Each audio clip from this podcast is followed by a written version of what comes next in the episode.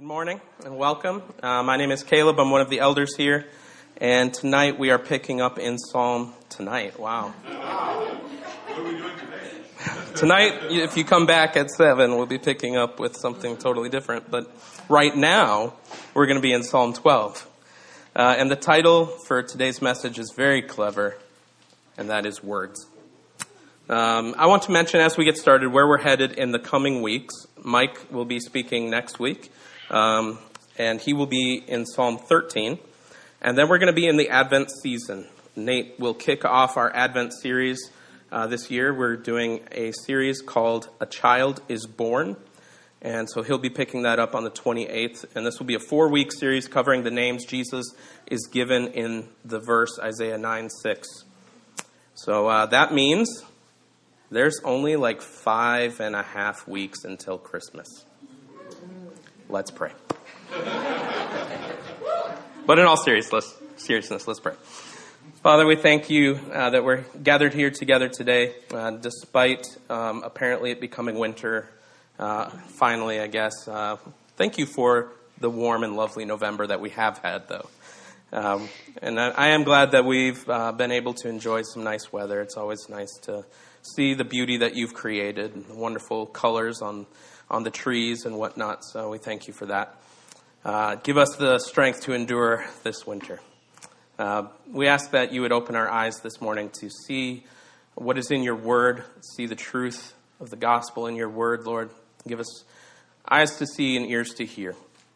Lord, we thank you for all that you're doing. We thank you uh, for your mercy and your love. In Jesus' name we pray. Amen. So, the psalm that we're looking at today is a communal lament. And David is the author of this psalm. He uses the plural we and us to speak for the community. This lament would have been sung by Israel in times of distress uh, that would be caused by the lies of people abusing their authority, perhaps rulers, uh, perhaps other nations coming in. Uh, throughout Israel's history, we see that happening time and time again. These lament psalms, sometimes called psalms of disorientation, help us to work through the times that we see brokenness in the world around us. So, lament is actually a good thing. It's a good thing for us. It, it helps us to work through all that we see in the world that, that is wrong. There is so much wrong that we see around us, and lament helps us to work through it. And these psalms of disorientation, uh, though the word disorientation might be disorienting, uh, they help us to actually reorient our lives around the promise that one day Jesus will make all things right. So, the use of lament in community is perhaps something that's foreign to us in our culture. We don't typically do that. We don't get together and sing a song of lament when we see something occurring that is wrong. Uh, but we can lament together. It's a, like I said, it's a good thing. We can lament at what we see and reorient ourselves to look to the promise of the coming king. And at the heart of this lament that we're looking at today is the theme of words. So this morning we're going to pull out three ways that this passage speaks on words. First, flattering lips. Second, God speaks. And third, the living word. So let's read Psalm 12.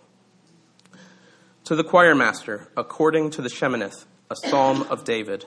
Save, O Lord, for the godly one is gone, for the faithful have vanished from among the children of man.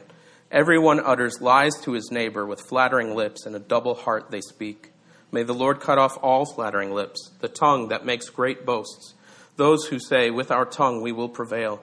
Our lips are with us. Who is master over us? Because the poor are plundered, because the needy groan, I will now arise, says the Lord. I will place him in the safety for which he longs. The words of the Lord are pure words, like silver refined in a furnace on the ground, purified seven times. You, O Lord, will keep them. You will guard us from this generation forever. On every side, the wicked prowl, as vileness is exalted among the children of man. Let's look at flattering lips. So, words can build up, words can encourage and cause someone to feel loved. Words can also hurt wounding a person greatly. Words are important. What we say matters, and even how we say it matters. If I walk up to my wife every morning and I say, I love you, she's not going to feel like I love you. So, what we say matters and how we say it matters. We all know the pain of being lied to or being lied about. It hurts to know when someone has purposely hidden the truth from you. It hurts to be misrepresented by another's words, causing others to think something of you that is separate from the reality of who you are. A 2010 study discovered that words can actually cause physical pain. So, sticks and stones can break my bones, and yes, words really can hurt me. In this study, when certain words were spoken to people, they discovered clear responses in the brain's pain processing centers. And throughout this, as they studied it, they would have a doctor say, This might hurt a little. And it actually would. It would trigger a response even before the treatment was administered. Somehow, in the back of my head, I'm just hearing my dad's voice a little bit. This is going to hurt me more than you. And I'm going, I think this study kind of disproves that. I don't know. Just kidding. Sorry, Dad. I know you're watching.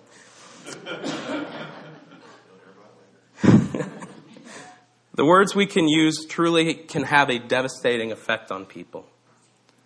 Our words are effective, though they're not ultimate. The prosperity gospel, a, a false gospel, says that our words have the power to create, and that's not a scriptural teaching. However, our words can hurt a person or they can help a person. In Psalm 12, David is writing about the harmful effect of words. We see that in the first four verses here. Save, O Lord, for the godly one is gone, for the faithful have vanished from among the children of man. Everyone utters lies to his neighbor. With flattering lips and a double heart they speak. May the Lord cut off all flattering lips, the tongue that makes great boasts those who say, With our tongue we will prevail. Our lips are with us. Who is master over us? So David uses the language of hyperbole here to express the despair that he and others are feeling. And we do this at times as well. You know, nobody cares about the poor anymore. Statements like that. When we feel passionate about something, it's easy to feel like you're the only one that cares about something. Um, so you know, we've all been there. We, we can relate to what David is saying in these first two verses. The godly one is gone, the faithful have vanished, and everyone lies. Everybody lies. That's probably accurate. It might not even be hyperbole. Suffering, especially at the hands of deceitful people, will leave you feeling isolated. And so David is expressing that here. He's grieving over the rampant deception that has consumed so much of the culture around him that he really does feel like it's coming from everyone and the faithful are gone.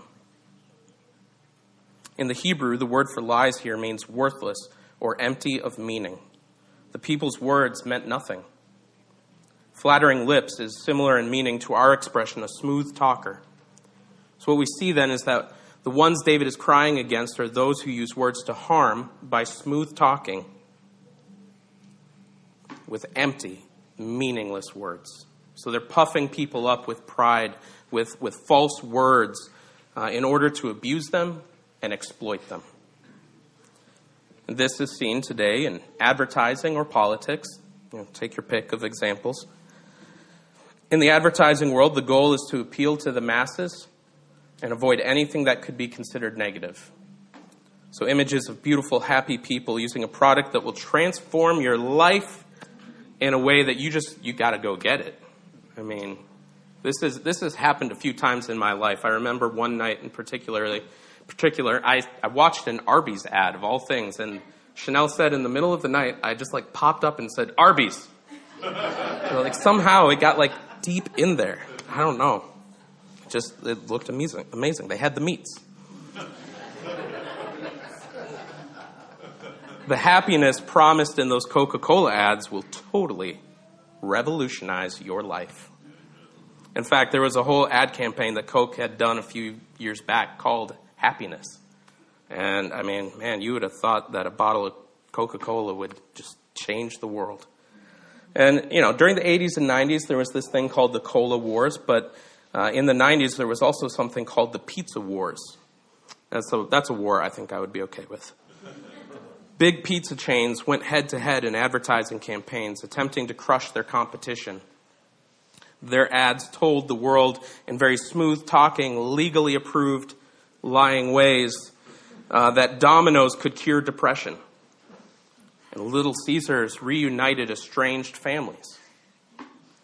And somehow it was pizza that single handedly brought down the Soviet Union. So thank you, Pizza Hut, for that. In their commercial, they even featured Mikhail Gorbachev. So, I mean, it must have been, you know. Pizza's good, but I don't know if it's that good.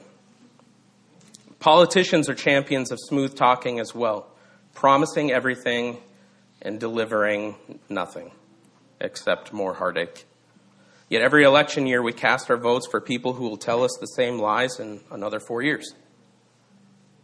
This is what David faced a people that were crafty with their words and smooth talking, using their tongue to control and harm others.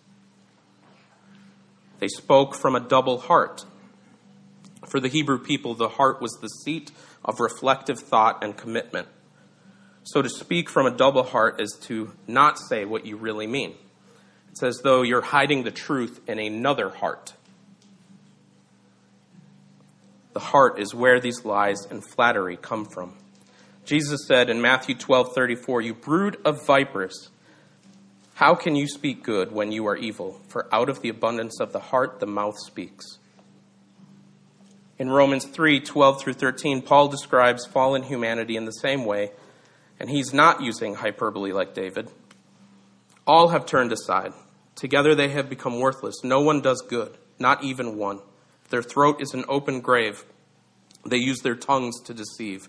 The venom of asps is under their lips. David in verses 3 and 4 prays for deliverance, that God would just remove the tongues of these liars. And sometimes, sometimes we want to pray that way as well.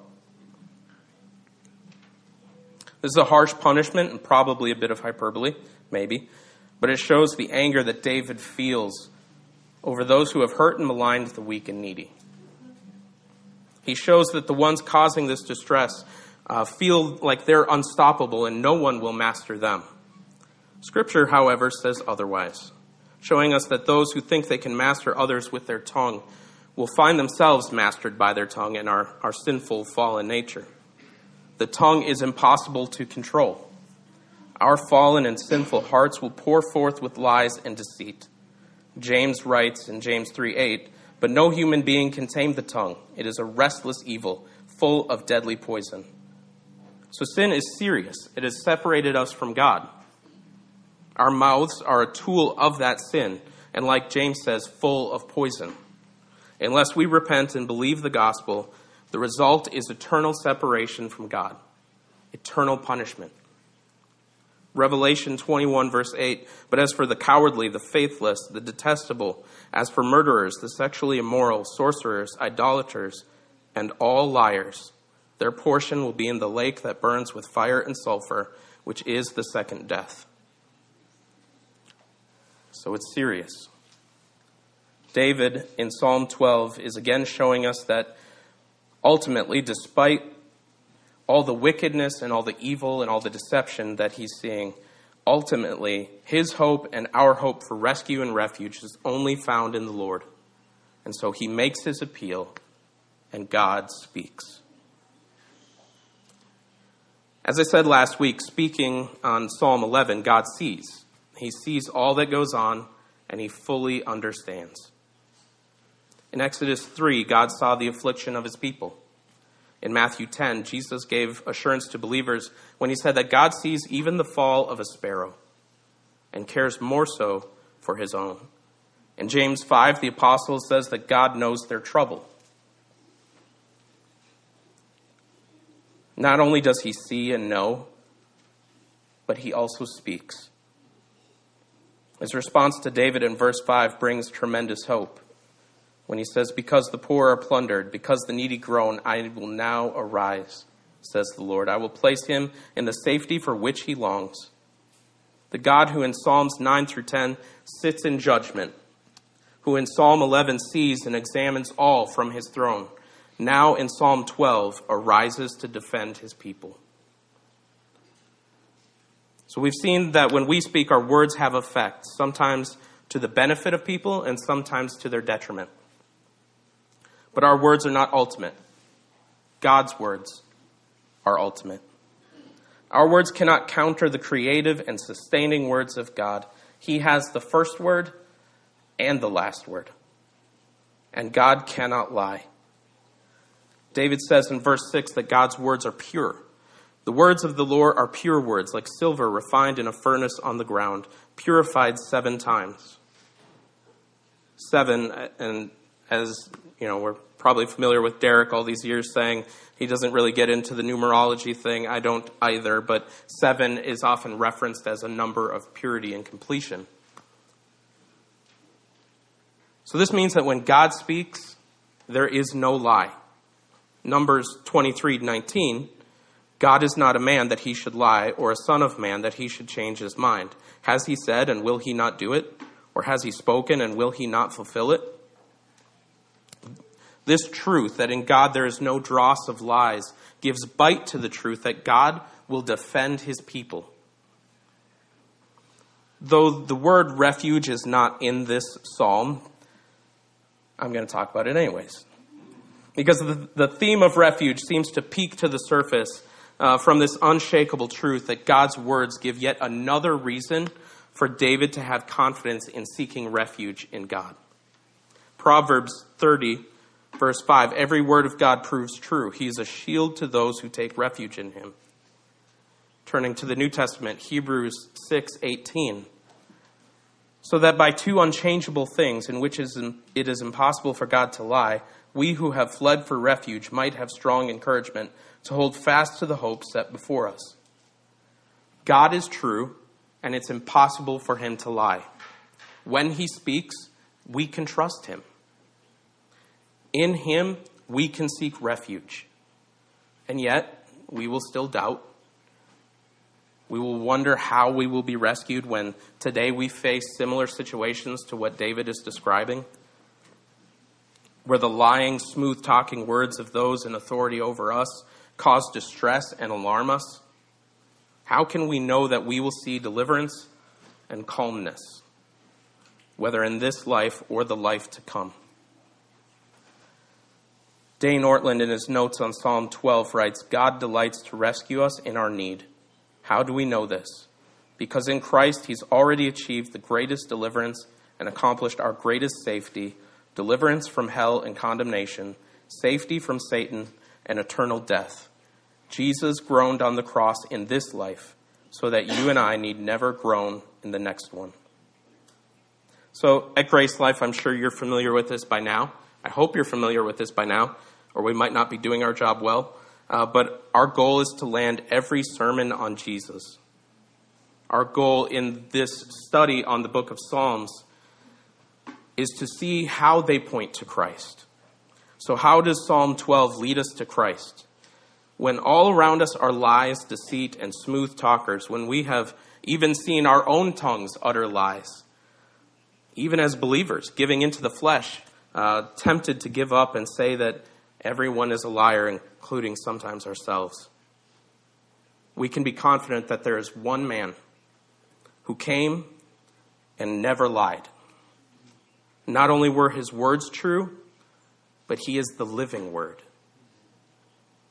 And we see this in the, the next two verses, verses 7 and 8. We're going to talk about the living word. So, how, again, can we know that God is true? How can we know that his word to us is true? How can we rest assured that one day He will ultimately deliver us? We can, we can know all this, we can rest in this because He sent Jesus for us. Jesus, the living Word, has already delivered us from our greatest enemies sin, death, and hell. When looking at Psalm 12, we see that the Savior must be a righteous man whose words are truth. He must be a sovereign judge and an eternal protector. And ultimately, this can only be Jesus. From the first word of this psalm, Jesus has been anticipated.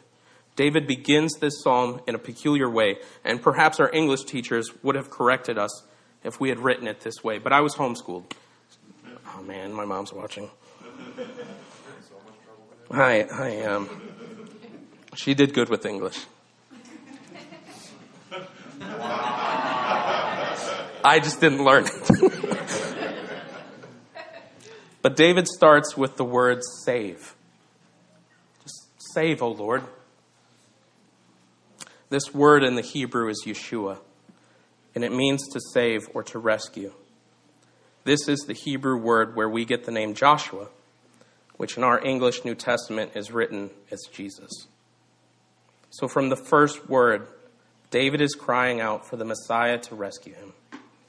He is crying out for Jesus. The rescue and salvation that David was looking for is the living Word, the Son of Man, Jesus Christ. John 1 1 through 5. And, and we're going to we're gonna actually kind of park in the book of John for a little while here. I didn't even realize that as I was writing this how much we're talking from the book of John. But we're going to start with John 1 1 through 5. In the beginning was the Word, and the Word was with God, and the Word was God. He was in the beginning with God. All things were made through him, and without him was not anything made that was made. In him was life, and the life was the light of men. The light shines in the darkness, and the darkness has not overcome it. Jumping down to verses 14 through 18. And the Word became flesh and dwelt among us, and we have seen his glory, glory as of the only Son from the Father, full of grace and truth. John bore witness about him, talking about John the Baptist, and cried out, This was he of whom I said, He who comes after me ranks before me, because he was before me. For from his fullness we have all received grace upon grace. For the law was given through Moses, grace and truth came through Jesus Christ. No one has ever seen God, the only God, who is at the Father's side. He has made him known. So the Greek word translated as word is logos. John, when writing his account of the life of Jesus, inspired by the Holy Spirit, chose this word logos to express this unique concept in a way that both the Jewish and Gentile readers would be able to connect to, though it's a little bit difficult for us to connect to.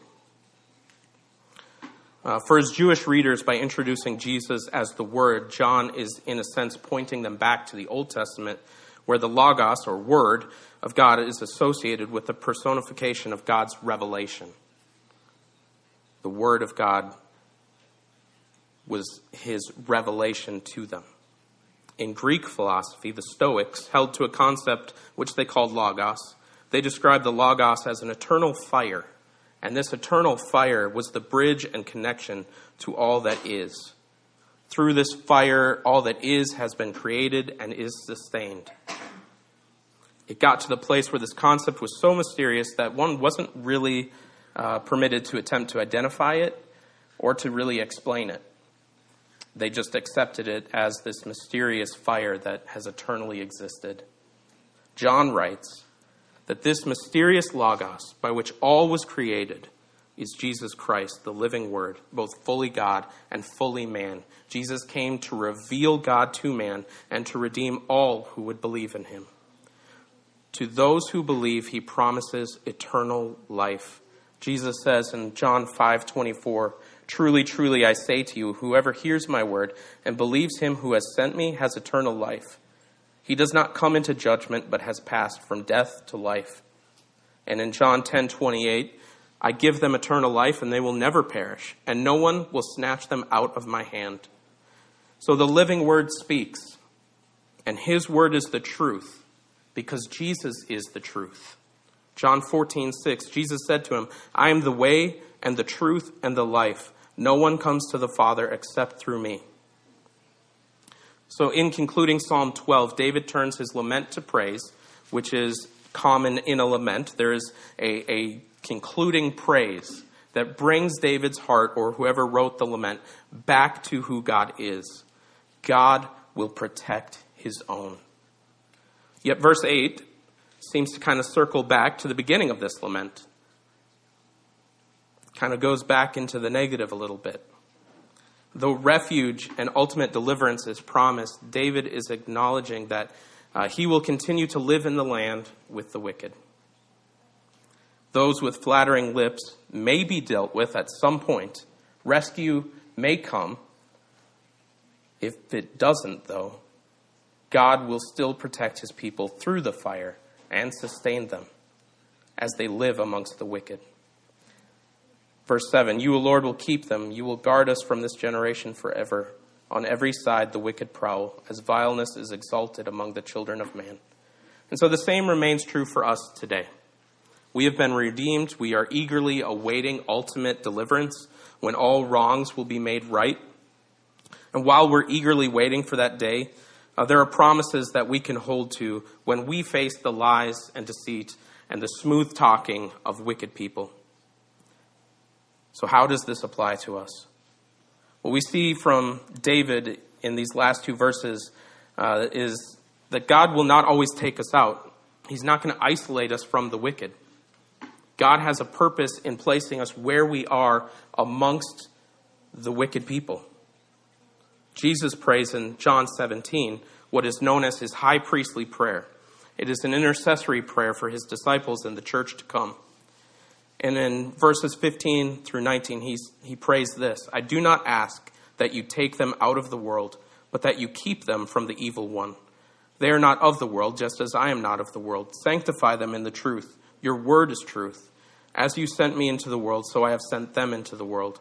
And for their sake I consecrate myself, that they also may be sanctified in truth.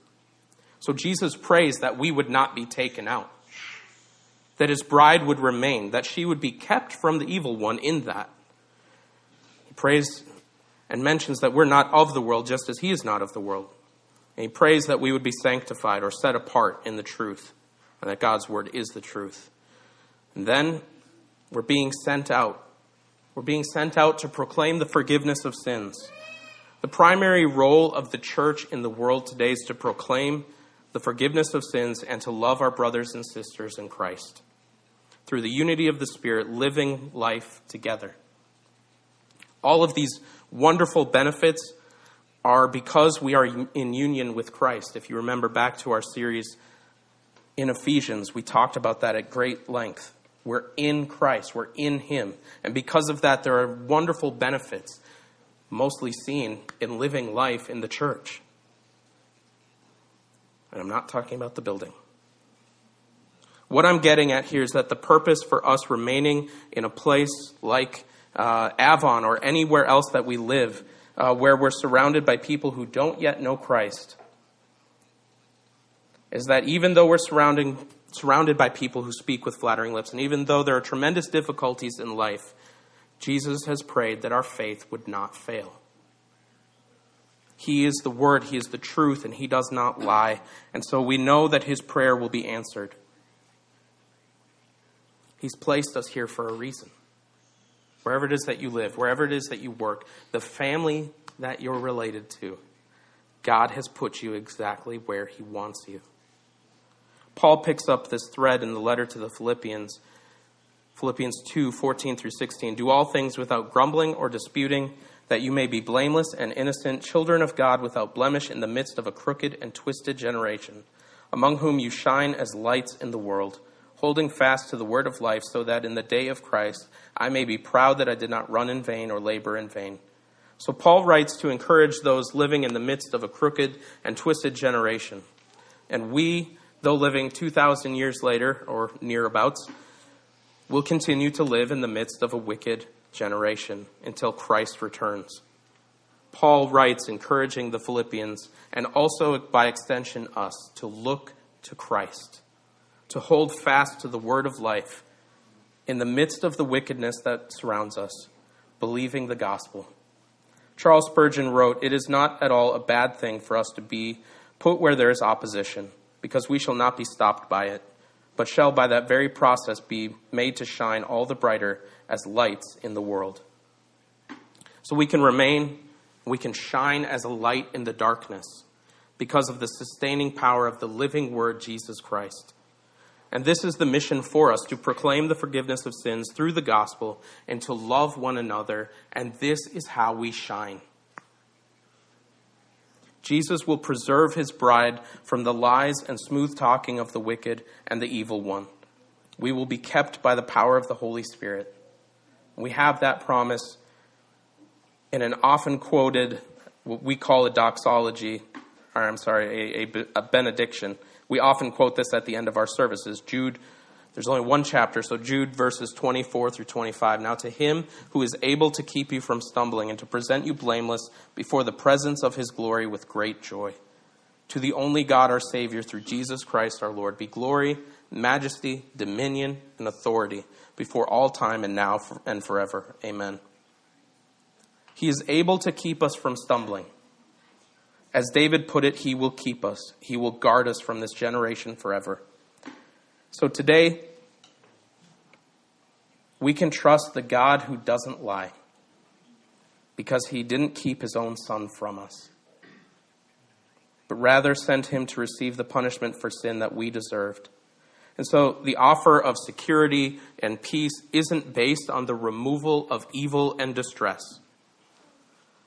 Rather, we see beyond all the schemes of the enemy, the wickedness of evil people, and those with flattering lips. We see that God is faithful and true. He sent the living word for us so that we might find refuge. And the promise is that one day all evil will be done away with completely. And so we can hold on to a promise that we have in Christ. One day, He will right every wrong, and every sad will be undone as J.R.R. Tolkien once said. Paul writes in Romans 8:31, "What then shall we say to these things? If God is for us, who can be against us?" Let's pray. Heavenly Father, we thank you that we have the scriptures to search and that in them we have eternal life for it is they that bear witness about Christ. And that all Scripture is breathed out by God and profitable for teaching, for reproof, for correction, and for training in righteousness. We thank you for the living Word, your Son, Jesus. We thank you for saving us and redeeming us and sending us out into the world. Father, we ask this morning that you would continue to send us out to those who don't know you yet. Give us, by your Holy Spirit, boldness to share the great hope that we have within. Father, bless your people today. I thank you that in Christ we have the forgiveness of sins. Help us to be encouraged in that today, to remain encouraged in that tomorrow, and in the days ahead of us. When all the deceit and the wickedness wear us down, help us to remind ourselves of what Jesus has done and what you have said. And we pray this in the name of Jesus. Amen.